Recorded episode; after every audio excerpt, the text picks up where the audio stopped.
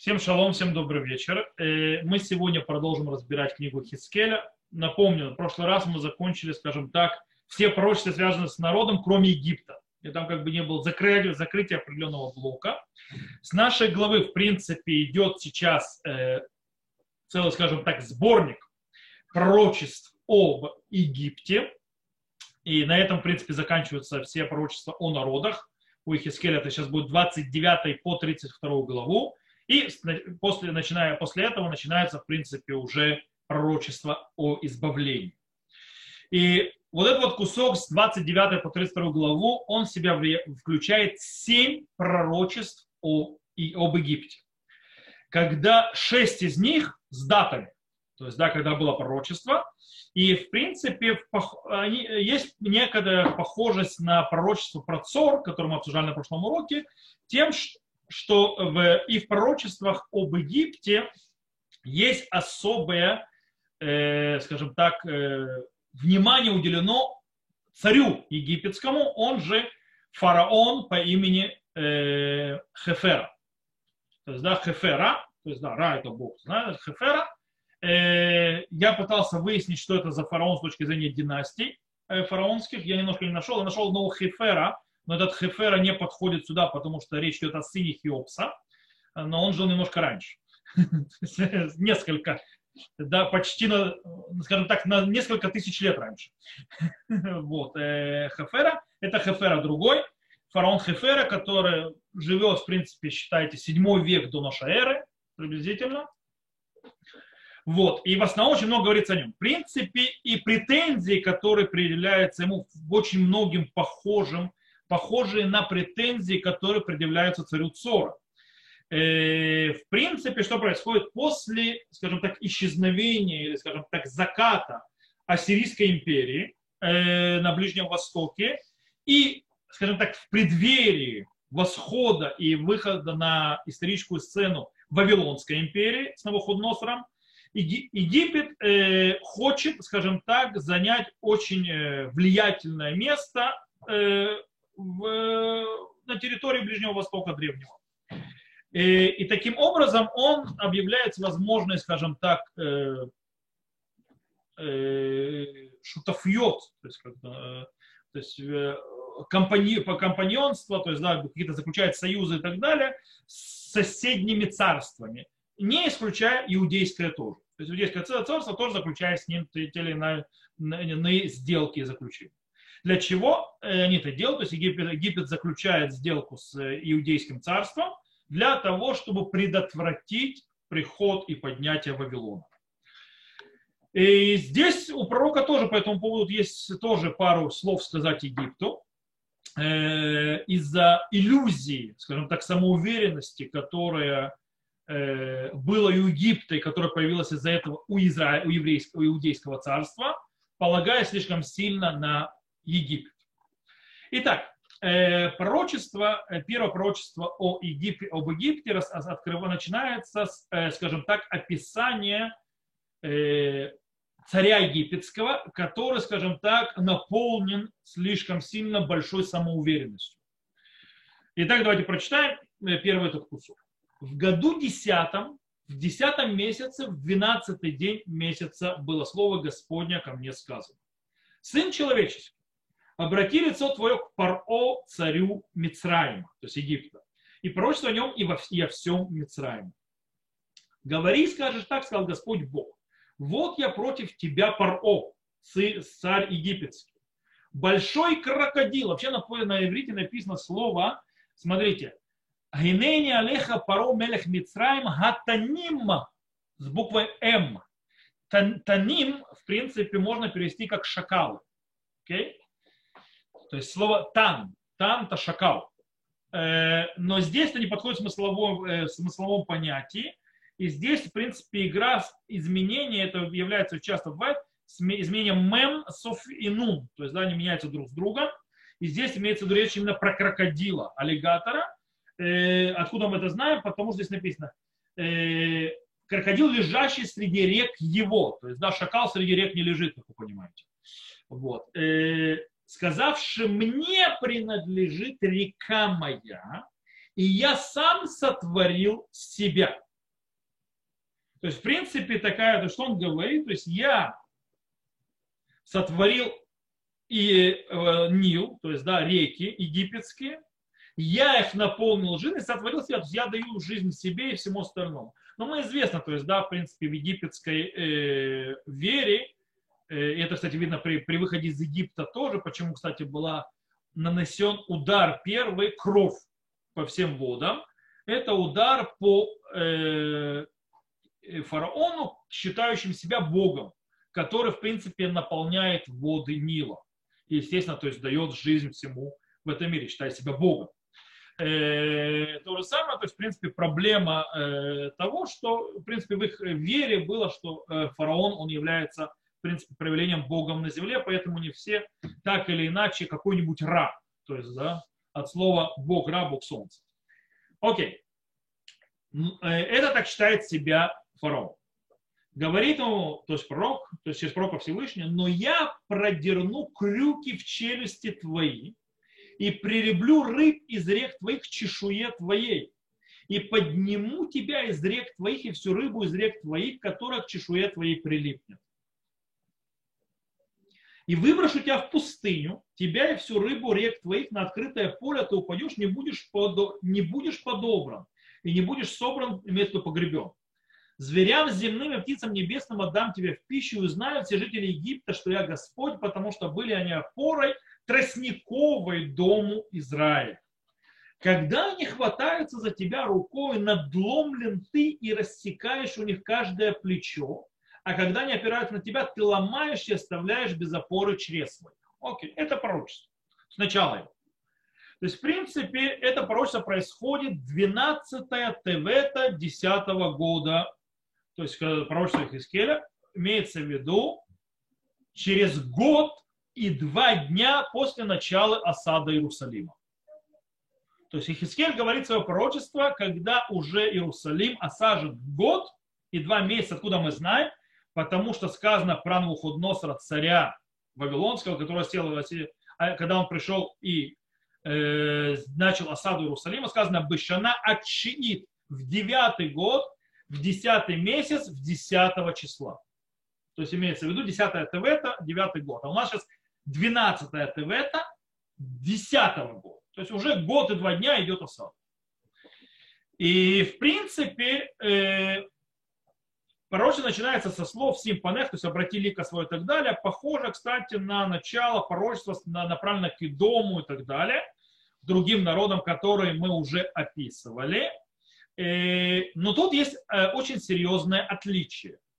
С самого момента, с самого же первого момента подчеркнутая центральная роль фараона в этом деле. Точно так же, как она подчеркнута в друг, других дальше э, пророчествах про Египет, мы увидим, что очень сильно подчеркнута роль фараона. Окей. Э, кстати, обратите внимание, после того, как на прошлом уроке мы говорили, то есть и всевозможные описания такие или другие цорского зазнавшегося царя, э, было здесь есть только одно описание царя фараона. Великий крокодил. Окей, крокодил Гена. Великий крокодил, Танин Гагадоль. То есть, да, причем Танин Гагадоль, то есть большой великий крокодил, не путать с великими крокодилами, которые в книге Берешит при шести дней творения, когда сказано, то есть сделал Таниним Гдолим. Таниним Гдолим, то есть большие крокодилы, которые говорится там, это какие-то неизвестные существа огромных размеров, которые никто не знает, как они выглядели точно. Некоторые считают, что динозавры, э, которые связаны с Левиатаном, то есть да, тем э, китом Левиатан, тоже непонятно, это кит вообще или не кит, которые будут в конце времен и так далее. То есть, в принципе, а здесь имеется в виду крокодил, это такая вот живо, такое, э, скажем так, земноводное, живущее в реках Нила и по сей день. То есть, да, там тоже есть крокодилы по сей день. Имеется в виду этот крокодил, который живет в этой воде. И, в принципе, э, в чем это, то есть в чем смысл? То есть, да, почему Хатаним, Агадоль, Гарувец, Бетох Йоро. То есть, да, великий крокодил, который э, плавает в, в своем Ниле, то есть в своих реках, в своих водах. В принципе, дело в том, что Нил – это центральный источник воды в Египте принципе, весь Египет, вся долина Нила, она жила, То есть весь Египет живет от, от, на Даниле Нила, все остальное это смертоносная пустыня. Таким образом, э, здесь показывается, что то, что он великий крокодил, так скажем так, плавающий, плющийся в реках э, Нила, то это показывает огромную мощь, которая у него есть в руках. Но он еще и, скажем так, большой зазнайка. Он говорит, ли яури они осетине. Мне реки, и я их создал. Э, то есть я их создал для себя. То есть, в принципе, он говорит, он собра... все это сотворил сам для себя. Таким образом, это очень похоже на то, что говорил царь Сора. Что царь э, Сора говорил? Эль они, я Бог. Приблизительно, то есть похоже здесь. То же самое происходит. В чем наказание будет за это? Наказание описано в виде, то есть, в принципе, того же сравнения с крокодилом, которое было описано, то есть, которое, то есть, э, и он, то есть, как бы э, описано про него изначально. То есть, в принципе, ты крокодил, великий Египет, ты все то правишь Нилом, окей. Тебя, как крокодила, поймают на крюк, то есть, в принципе, тебя то есть, вытащат из всего этого, вытащат из, э, из Нила вместе с рыбами, которые к тебе прилипнут, то есть твой народ, то есть тебя возьмут э, как твой народ, и выкинут тебя в пустыню. И там ты в конце концов умрешь от без, от без воды, Кроме этого, ты также умрешь того, что тебя съедят там птицы, звери и так далее. То есть, в принципе, мы тебя выкинем отсюда. Э, вот такое вот наказание. В шестом и седьмом стихе есть еще одна претензия к фараону. Какая претензия к фараону? К тому, что э, из, на него он, э, то, что называется тростниковые, как они называют? И узнаете же не что я Господь, да? Опора тростниковая. То есть опора тростниковая, на которую полагался народ Израиль. Э, дело в том, что, скажем так, исторический подвод к этому претензии Всевышнего к Египту начинается еще, скажем так, не сейчас, а еще за сто лет до того, как.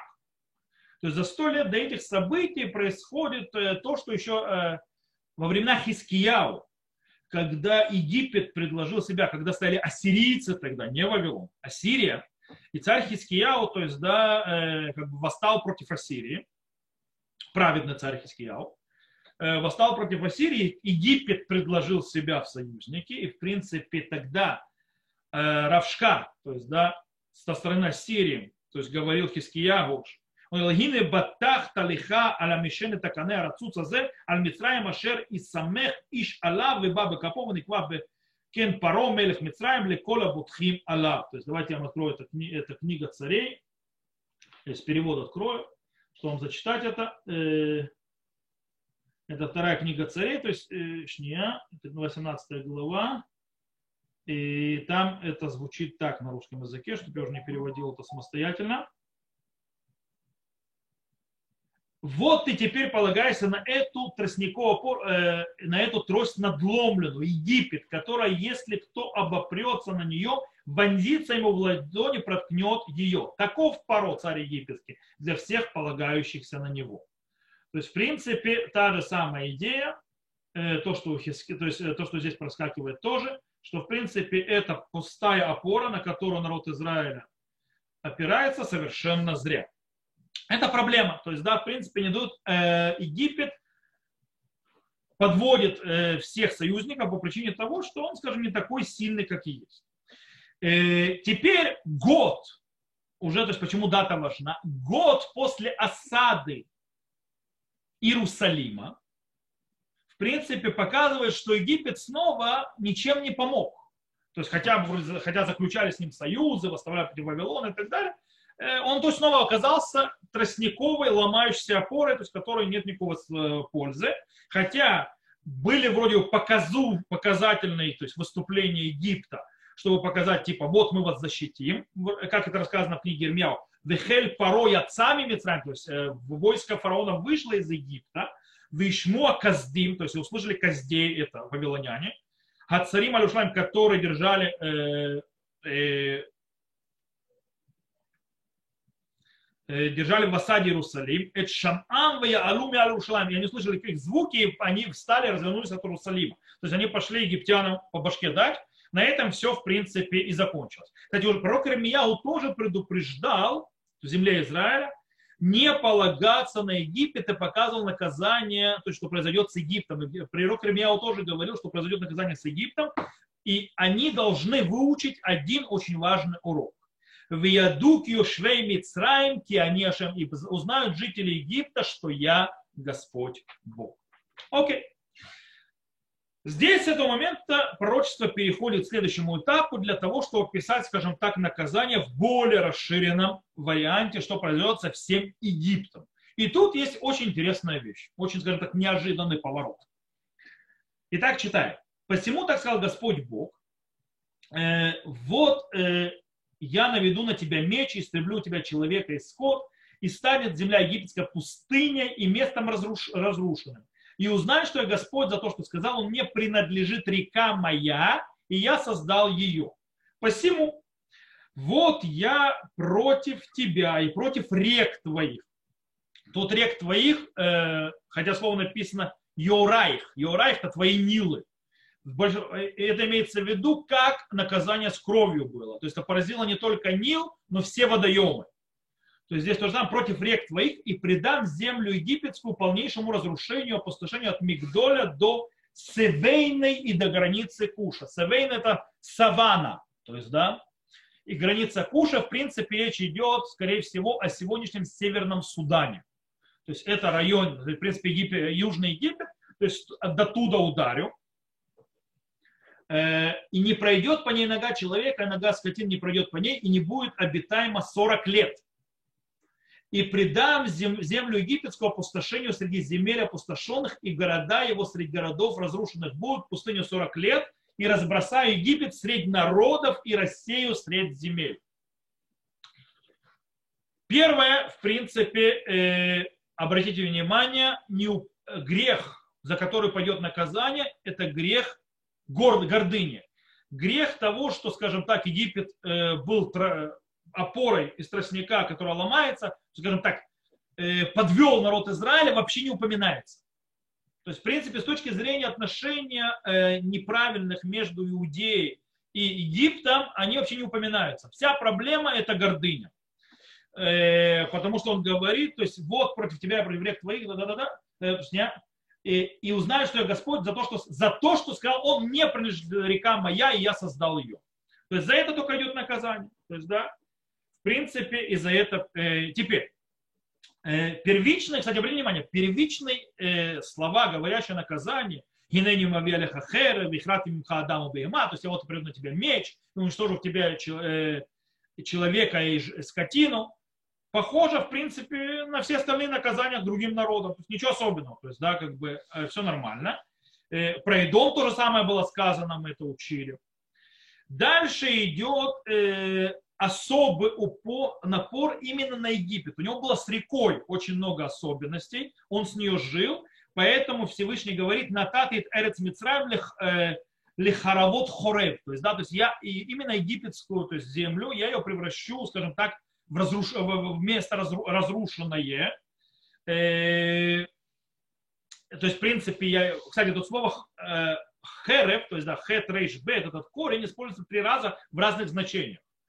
Э, то есть, хет рейш бет используется как херев, то есть меч. Хет рейш бет это слово харева, слово разрушение, то есть, да, принесу разрушение. И хет рейш бет и харева, то есть пустынная земля, высушенная земля, без воды. То есть, э, все эти три значения используются здесь. И, в принципе, на втором этапе мы видим, что он делает, то есть опустошит, опустынет и так далее. И на третьем этапе наказания происходит вещь, которую мы не увидели ни с одним народом, кроме одного. Что говорит Всевышний Египту? Египет уйдет в изгнание на 40 лет. И будет рассеян среди народов. Есть только единственный народ, которому это обещали. Что его э, и рассыпят среди народов, называется, из прогонят со своей земли на X время это народ Израиля. Есть даже похоже, смотрите, то есть, да, есть, допустим, смотрите, я вам прочитаю стихи, чтобы вы просто услышали на слух. Я специально буду читать на иврите. Наша глава про Египет и 12 глава в книге Хискеля про народ Израиля, про изгнание. Смотрите, у нас написано по поводу египтян. На иврите начинают для того, чтобы оно звенело, то есть на иврите так лучше слышно. Венатати эрец мицраим шмама бетох арцот нишамот, веареа бетох арим мехаравот тигена шмама.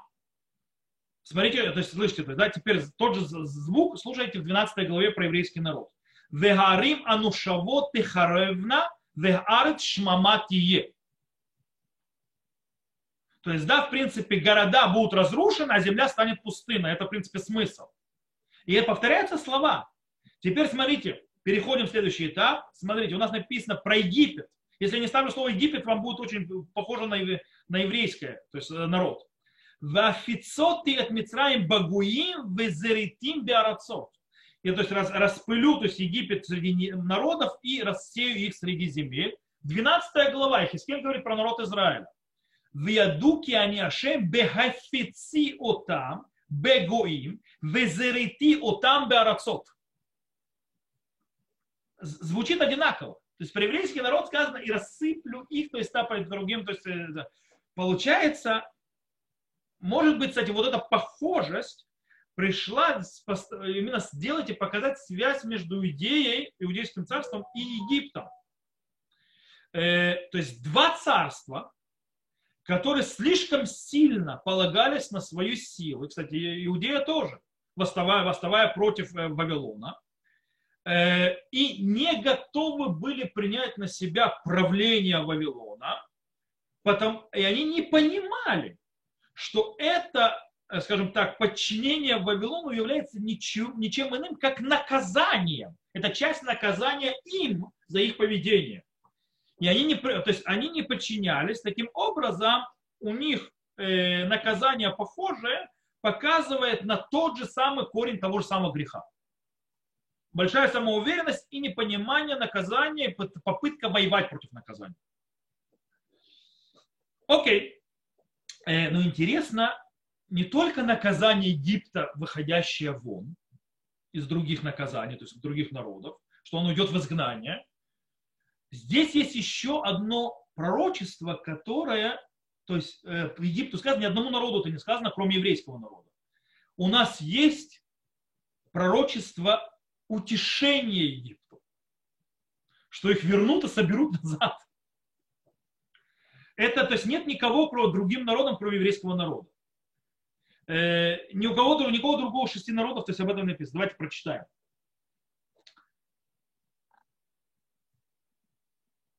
Ибо, так сказал Господь Бог, в конце 40 лет я соберу Египет из народов, среди которых они были рассеяны, и верну плен Египта и возвращу в землю Патрос, это южная часть э, Египта, в землю происхождения их, и будут там царством униженным. Оно будет самым униженным из царств, и не возвысится пред над народами, и умолю я их, чтобы не господствовали более над народами. И не будет оно впредь для дома Израиля убежищем, напоминающим о беззаконии, когда они Израиль обращаются к ним и узнают, что я Господь Бог. Окей. Okay. То есть, в принципе, э, Египет будет униженным царством, и Израиль уже больше никогда к ним не обратится. То есть, да, больше на них полагаться не будет. Интересная вещь. Так же, как наказание Египту похоже на наказание евреям, также и, и утешение похоже. То есть, в принципе, смотрите, эта фраза на иврите. Вейкабет эт минха амим ашер нафоцу шама. То есть соберу Египет среди народов, который... Смотрите, что про евреев сказано, 16 глава книги Хискеля. Вешафти эт швутегем эт швут с дом, то есть оно похоже, то есть возвращение, то есть швут бнотея, швут шамрон, бнотея, швут швитаих бетохегена. То есть, в принципе, то есть там говорится так. Я соберу, то есть изгнанных, изгнан, соберу, то есть с дом и дочерей ее, и изгнан, то есть соберу, то есть Самарию, Шумрон, то есть Израильское царство, и дочерей ее, и, то есть так далее. Э, только есть э, И, кстати, про Египет сказано, что не соберут и вернут ее на родину. Египет тоже. То есть, да, сказано, что он вышафтает Мишвуд Мицраем, Вашивот его там Эрец Патрос. То есть, да, э, и верну плен Египта, возвращу их в землю Патрос, землю происхождения их. То есть, как и с этим. То есть, этих тоже в землю возвратят. И этих возвратят, то есть, да, э, пленных. Но есть огромная разница. Про другие царства, про Сдом, про Шумрон и так далее сказано, что в их Сдом, вебнотея тешовена лекадматан, вешомрон бнотея тешаван лекадматах, да, веэт бнотея ташивена лекадматехем.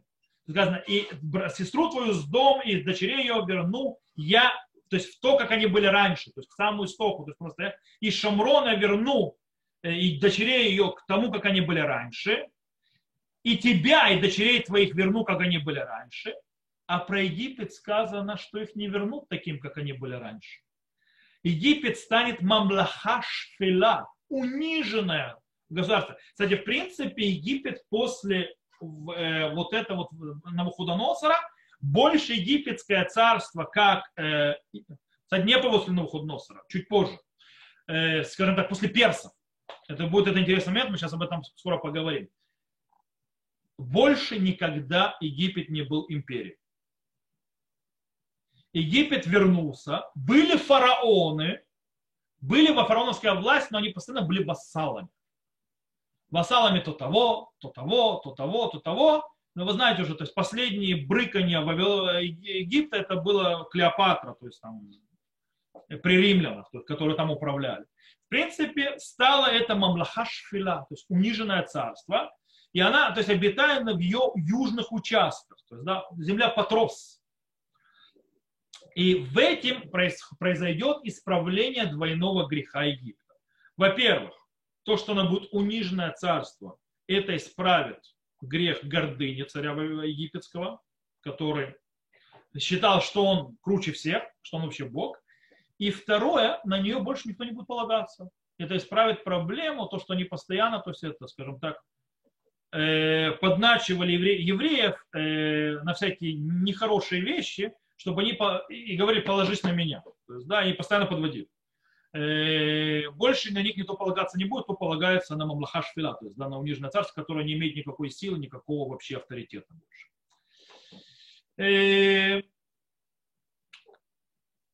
Принципе, э, то есть, да, то, что с ним произойдет. Кстати, у Ирмияу тоже есть пророчество похожее по этому поводу. Окей, понятно. Э, к концу нашей главы, то есть 29 главы, проводится еще одно пророчество про Египет. И там э, есть еще одна, скажем так, одна вещь, которую в наказании, которую не упомянули в предыдущем пророчестве о наказании. Давайте прочитаем. И было в 27 году, в первый месяц, в первый день месяца было слово Господне ко мне сказано. Это еще одно пророчество, в котором еще один аспект наказания. Сын человеческий, Навахудрецар, царь Вавилона утруждал войско свое великой работой против Цора. Помните, мы говорили по поводу, что он очень много вложил в, э, в осаду Цора, царь Навуходоноса. Каждая голова оплешивила и каждое плечо ободрано. То есть, знаете, люди, которые люди, знаете, оплешивило, это потому что как вот человек, кто работает на голове, ставит э, корзину, и из-за того, что слишком много корзин таскал, у него просто уже волосы то есть выкатались. А ободранное плечо от, от того, что слишком много тянут на плече лям. То есть слишком много вложили они в э, осаду Цора, но вознаграждения не было ему. И войску его от Цора за работу, что сделали против него. Посему, так сказал Господь Бог, вот я отдаю э, Навуходрецару. Вы не забывайте, что мы, помните, мы уже говорили, что Хискель называет Навуходоносора не Навуходоносором, а Навуходрецаром. Скорее всего, это, это на каздейском. То есть, да, то есть по-другому имя пишется. Э, царю Вавилона, землю египетскую, и унесет он изобилие ее, и запалит добычу ее, и разграбит награбленное ею, и будет это вознаграждение войску его, за деяние его, что совершил он в ней, за то, что делал мне Египет, отдал я ему землю Египта, слово Господа Бога, в тот день возвращу рог величия дома Израиля, а тебе дам откровение среди, уст среди них и узнают, что я Господь. То есть, когда Египет, то есть, да, будет, то есть, падет, то есть, э, он опустится, это э, момент, когда вы узнаете, то есть, в этот, с этого момента начнется возвращение вашего величия, еврейский народ. О чем идет речь? Э, комментаторы считают, многие комментаторы склоняются, что речь идет э, со временем, когда, сейчас мы увидим, что э, тот, кто завалил, кстати, в конце концов, э, Египет, это были персы.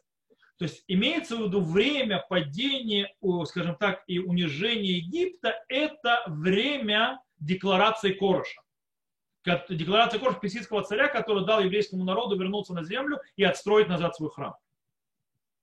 То есть совпадает почти по времени глобально. То есть, да, имеется в виду, упоминается в пророчестве именно декларация Короша. То есть, да, тот день, когда будет падение Египет, тот день это будет начало избавления еврейского народа.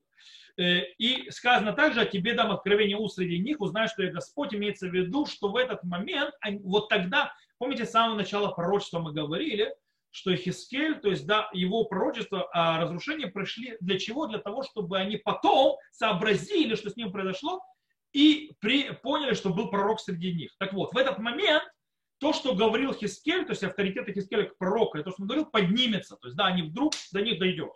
То есть в этот момент. Окей. Но что здесь особенно в этом пророчестве? Это пророчество очень особенно во всех книгах пророчества. Именно вот это. Знаете почему? Это пророчество прямым текстом отменяет другое пророчество Хискеля, которое мы читали совсем недавно. Просто вытирает его. Мы совсем недавно читали о пророчестве Хискеля про Цор, где Хискель говорит, что Навуходоносор разрушит Цор. А здесь прямым текстом написано пророчество Хискеля, что Навуходоносор не справится, его, у него ничего не получится, ему придется разворачиваться на Египет. Э, это очень интересный момент. То есть, да, мы уже объясняли это, почему-то произошло. Мы объясняли по-настоящему, то есть, да, действительно, Навуходоносор не захватил Цор. Цор был захвачен и разрушен, ушел под воду Александром Македонским. Это уже было намного-намного позже. Во времена, э, то есть, э, э, Навуходоносор это сделать не смог. И обратите внимание, очень интересная вещь. Что это обозначает? Это обозначает, что Цор заслуживал наказания, но наказание не произошло, потому что народ может начать вести себя по-другому, лучше и так далее. И тогда его наказание сдвинется. И смотрите, у Танаха нет никакой проблемы.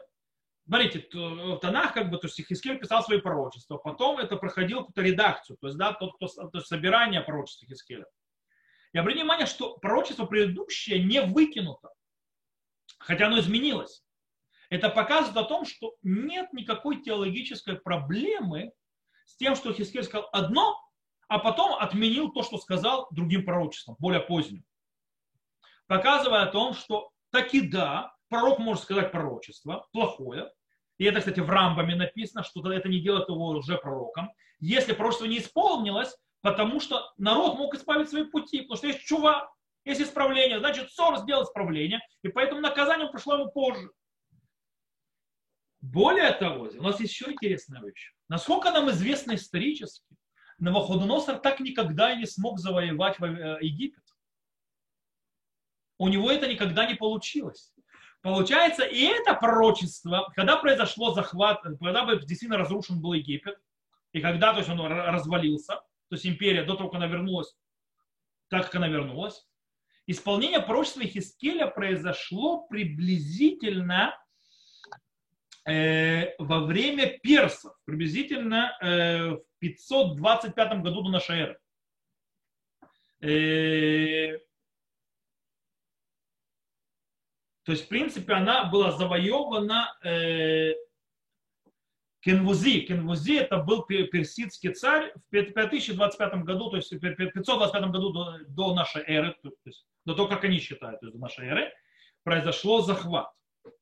То есть получается тут снова пророчество без исполнения. Скорее всего из-за того, что Египет снова тоже что-то сделал со своим поведением, что отодвинуло наказание на какое-то время. И это реально. То же самое, как с Цором. То есть, да, таким образом, то, что в этом пророчестве приведено про Цор и изменения, то есть, да, в предыдущем пророчестве, то рассказ о Цоре, изменение это, э, оно пришло не только выучить о Цоре, что просто может измениться, и это, кстати, это очень важная вещь вообще в понятии пророчеств, э, но и про Египет, что у Египта то же самое произошло. То есть, кстати, оба народа были обвинены в том, что они напрямую не нанесли ущерба народу Израиля. Они не нападали на народ Израиля. Они не искали гибели народа Израиля. Они пытались оба, скажем, слишком возгордились и пытались использовать ситуацию. И очень сильно возгордились и считали, что они круче всех. Всевышний показал, кто Бог в этом мире. Но из-за этого, из-за того, что они нашли, никому не, несли, не нанесли вреда народу Израиля, с точки зрения, не искали вреда народа Израиля глобально, а проблема только в отношении Бога, то тогда, когда они изменили свое отношение временно, во всяком случае, то изменилось отношение Бога и сдвинулось наказание. Так оно произошло. Э, в любом случае, когда бы не было это падение, это падение Египта будет знаком начала новой надежды народу Израиля.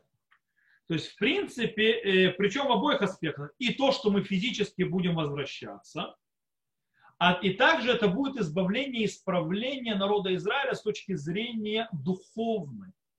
Потому что больше нельзя будет полагаться на Египет. То есть народ Израиля проснется от э, этой иллюзии, что у него есть какая-то безопасность, какие-то могущественные покровители, могущественные союзники и так далее, это все будет разрушено. То есть, когда упадет Египет, тогда народ Израиля поймет, и, то есть, начнется, во-первых, его избавление, а во-вторых, народ Израиля избавится из концепции «я такой крутой, я себе сам все это сделал». И мои союзники мне помогли. То есть, это тоже разрушает. То, на этом мы сегодня закончим. Э, тот, кто служит записи, всего хорошего, до новых встреч. Э, продолжим на следующей неделе. Э, другие пророчества в Египте, пока их не закончим. На этом пока все.